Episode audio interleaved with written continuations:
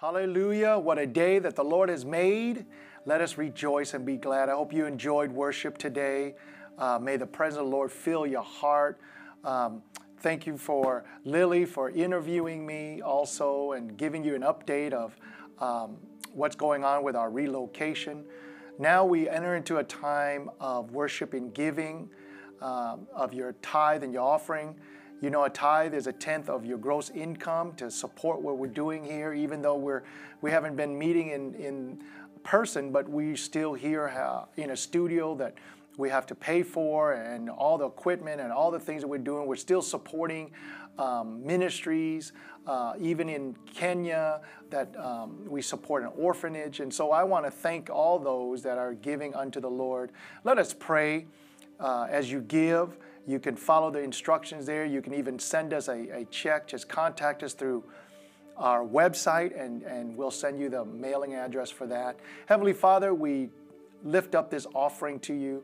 Lord, bless the offering. Thank you for giving us the power to obtain wealth. Your word says that we give with a cheerful heart. And so, Lord, we are thankful. We are giving with a cheerful heart. Bless those that are giving today. Bless those that want to give today. Bless those that are praying for us today. Multiply this like you did the fish and the 5 loaves. Use it for your kingdom. We are thankful, Lord, and we give with a cheerful heart. In Jesus' name we pray. Amen, amen, amen. God bless you today for your giving. Today, I'd like for us to, last couple weeks I've been talking about turn your eyes to Jesus only, look up higher, higher things, keeping our mind stayed upon Him, because the Lord Jesus is in control no matter what our eyes, our physical eyes see, but the Lord is always in control. Why don't you go with me to the book of Galatians today, and we're just going to read through Galatians chapter 5, verse 22 through 24, and many of you know these scriptures, and then we're going to go to Matthew chapter 7, okay?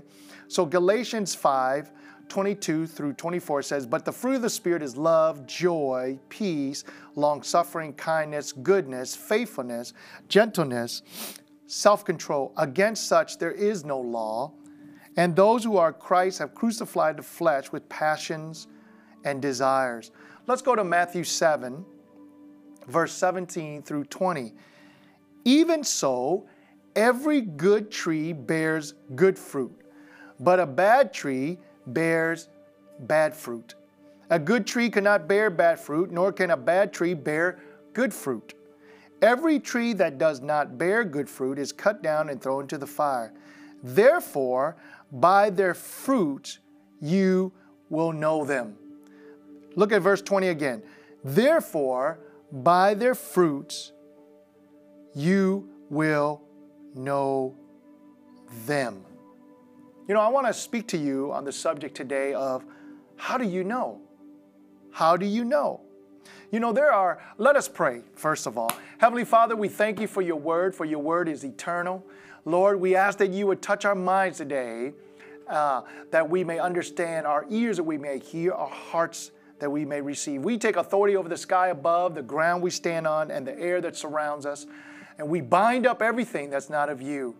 And we loose, God, joy and peace, Lord, and hope in this place. We loose faith into this place, Lord. We thankful for your word. In the name of Jesus Christ, we pray.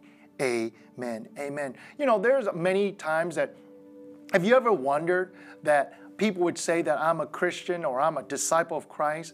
But how do you know?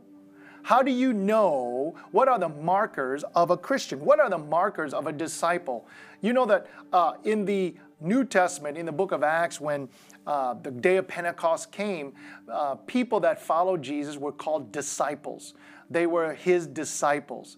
They were not really called Christians until Antioch in the book of Acts chapter 11 and verse 26. Then that's the first time we see that they were called Christians, was in the book of Acts chapter 26. So I have a question for you today. How do you know? How do you know that a person is a Christian? How do you know? What are the markers that you and I walking this life know that we are living or being disciples or Christians, and we are like Christ. You know, a lot of times people say, well, you know, you just quoted it, Pastor. We know Christians by the book of Galatians chapter 5, that they bear the fruit of the Spirit of love and joy and long-suffering and peace and kindness and gentleness and meekness and self-control. But brothers and sisters, I would say it like this. That doesn't come automatically. Do you know that?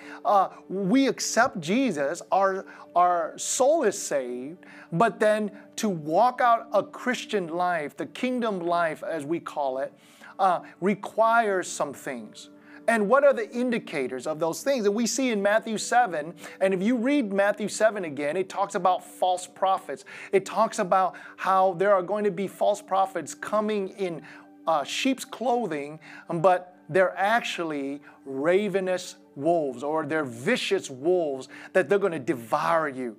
They're going to trick you. They're going to destroy you. You know that in the book of John 10:10, it says that the thief comes to steal, kill, and destroy. But Jesus comes to give us life, and that He gives us life more abundantly. You see, brothers and sisters, the enemy, the devil, Satan, can come like a sheep.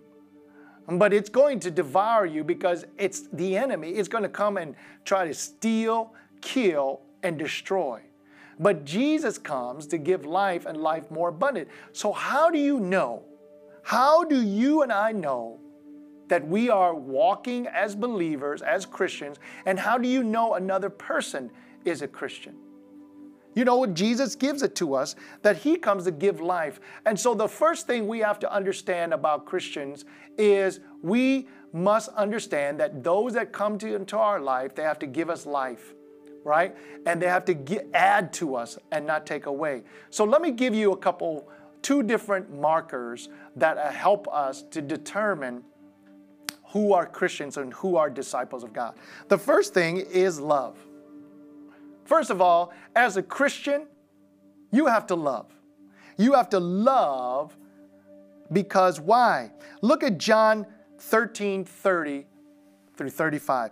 John 13:30 through 35. A new commandment I give to you, that you love one another as I have loved you, that you also love one another. By this all will know that you are my disciples, if you have love for one another. Look at verse 35. By this all will know that you are my disciples, if you have love one for another. You know, brothers and sisters, today I want to tell you that the key to being a disciple of Christ or a Christian, the first key is love. You and I have to love. Love doesn't mean you're in agreement. You know, you hear me say it often. Love doesn't mean you have to be in agreement with a person. Love means you love. You love. It says this, by all. It says this, look, by this all will know.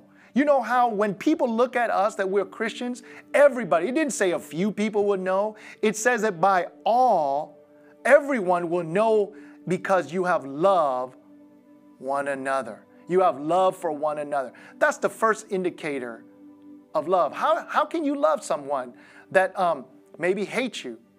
See, love is a choice. Last week I spoke about it. You have to choose to love. You have to choose to love, because the second step of it is this. It's a command. Look at John 8:31. Then Jesus said to those Jews who believed Him, "If you abide in my word, you are my disciples indeed." See, in John 8:31, it says that if you abide in my word, you are my disciples indeed. So the first thing is love. The second thing that for us to be Christians, or how do you know somebody's Christian? They are obedient to the word of God. See, the first thing you said, hey, Pastor, it's hard to love people that hate me. It's hard to love somebody that talks bad about me. It's hard to love someone who hurts me. I realize that.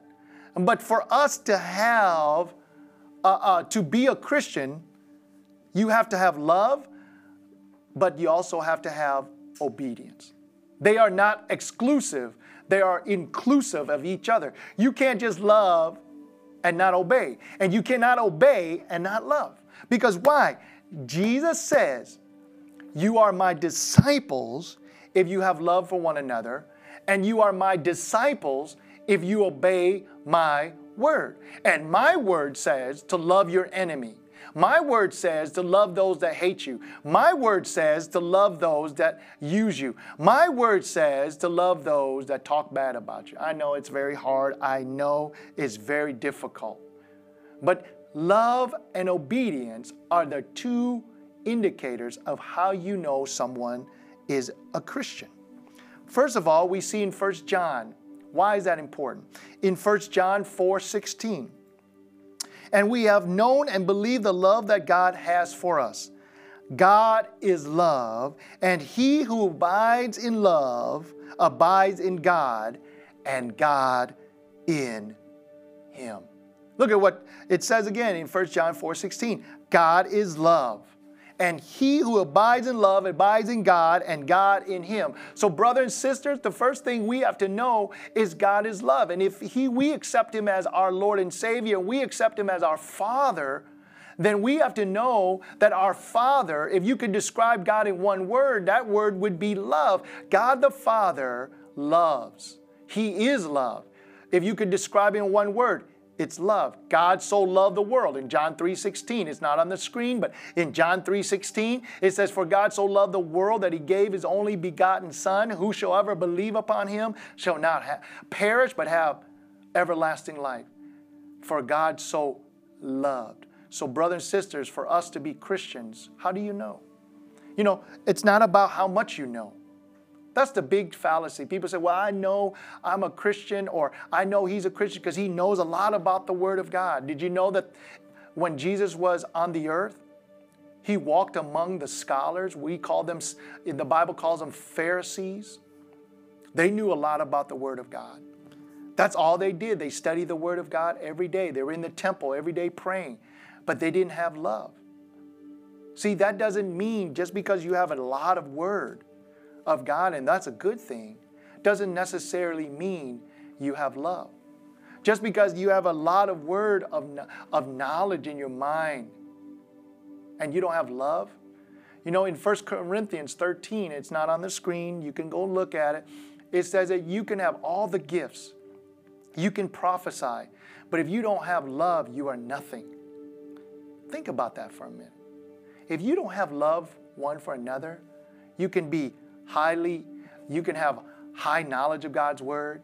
You can have all the spiritual gifts. You can prophesy. You can heal.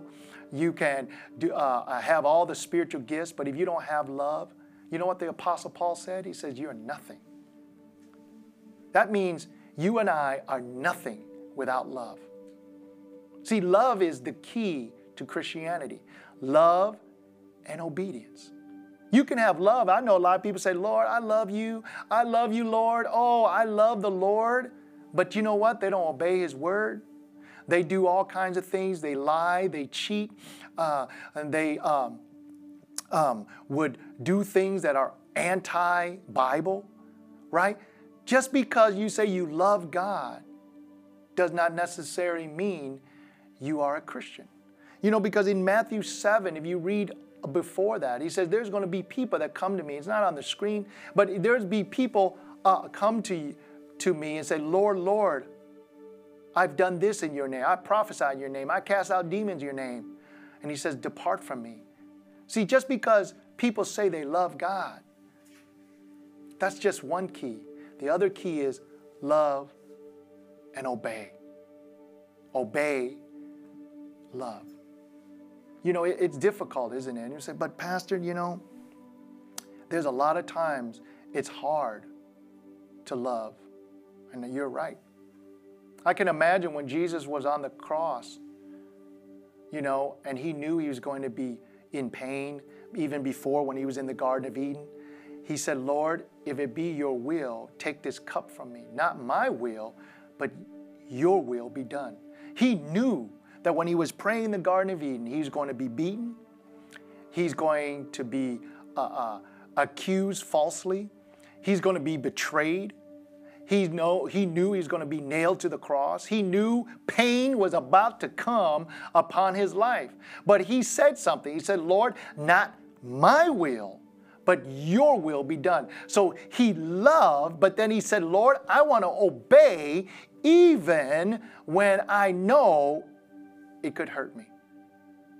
How many of us are willing to do that to say? See, brother and sister, everybody wants to have the fruit of the Spirit in Galatians 5. Everybody want to have love. Everyone have to display the fruit of joy and the fruit of long-suffering, the fruit of peace and the fruit of faithfulness, the fruit of gentleness. But brothers and sisters, you don't have that automatically. You and I do not have that automatically. We receive those things when we are in obedience to God's Word and we walk the faith, the kingdom life. We walk out His Word and with love, that we do what Jesus says to do.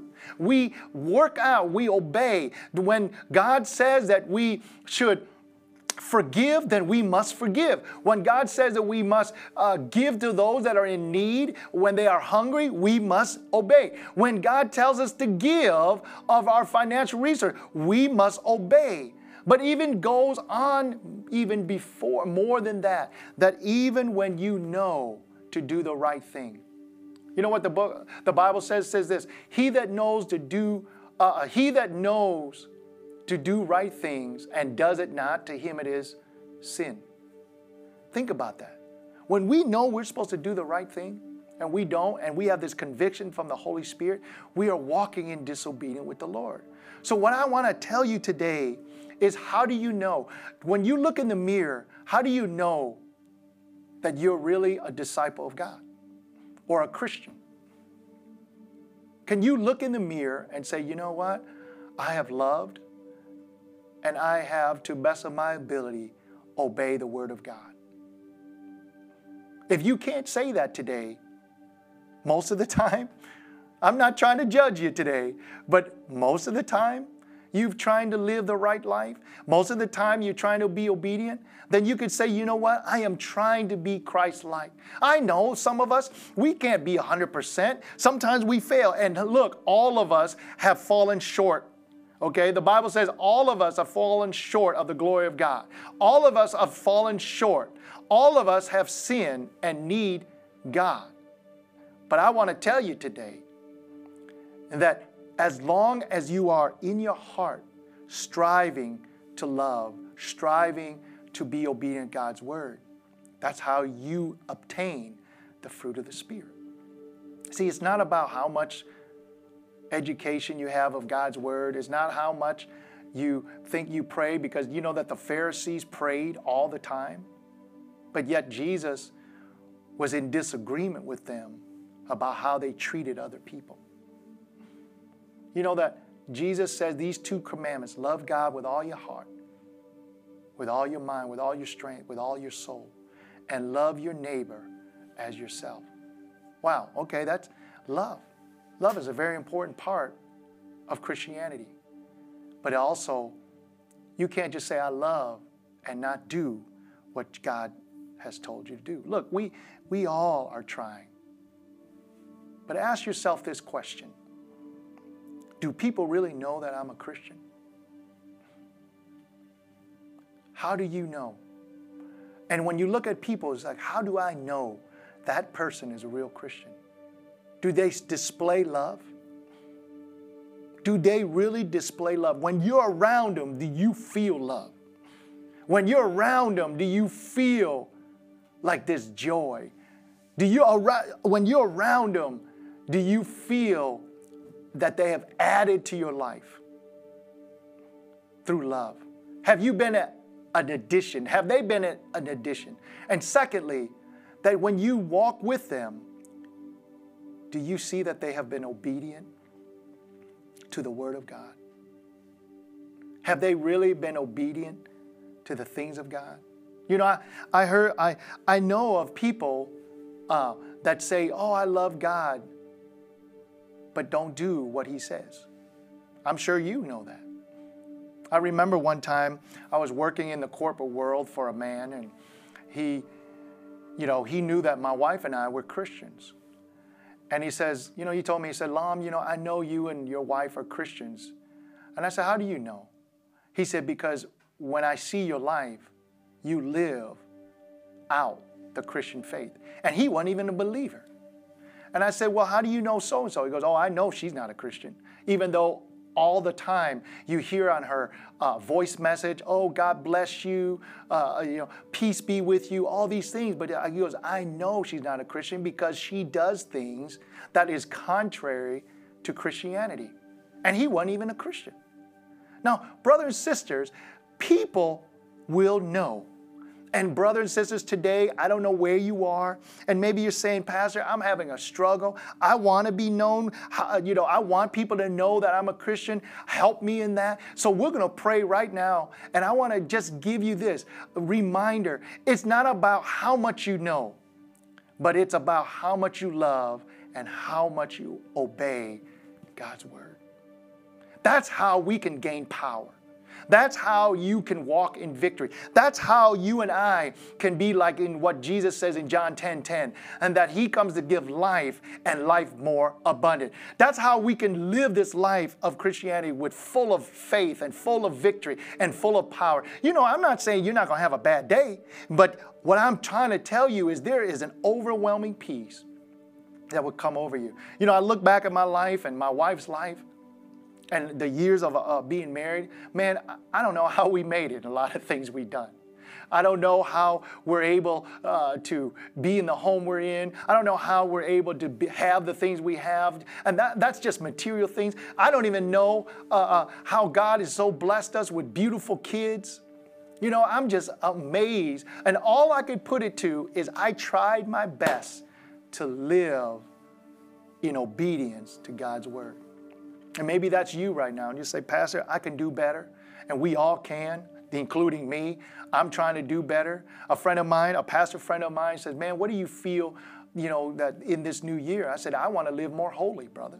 I want to be more obedient, God, live more holy, treat my wife better, treat my kids better, treat my members better, treat my friends better, treat those that trust me better, you know. I want to pray for those that, you know, don't like us, Christians, you know. And I want to be better, be more Christ-like. And maybe that's you today. If you were to look in the mirror today and ask the question, how do people know that I'm a Christian? Can you sit there and just speak to yourself and say, you know, they know because I really tried my best to love and I tried my best to obey God's word. Is that you today?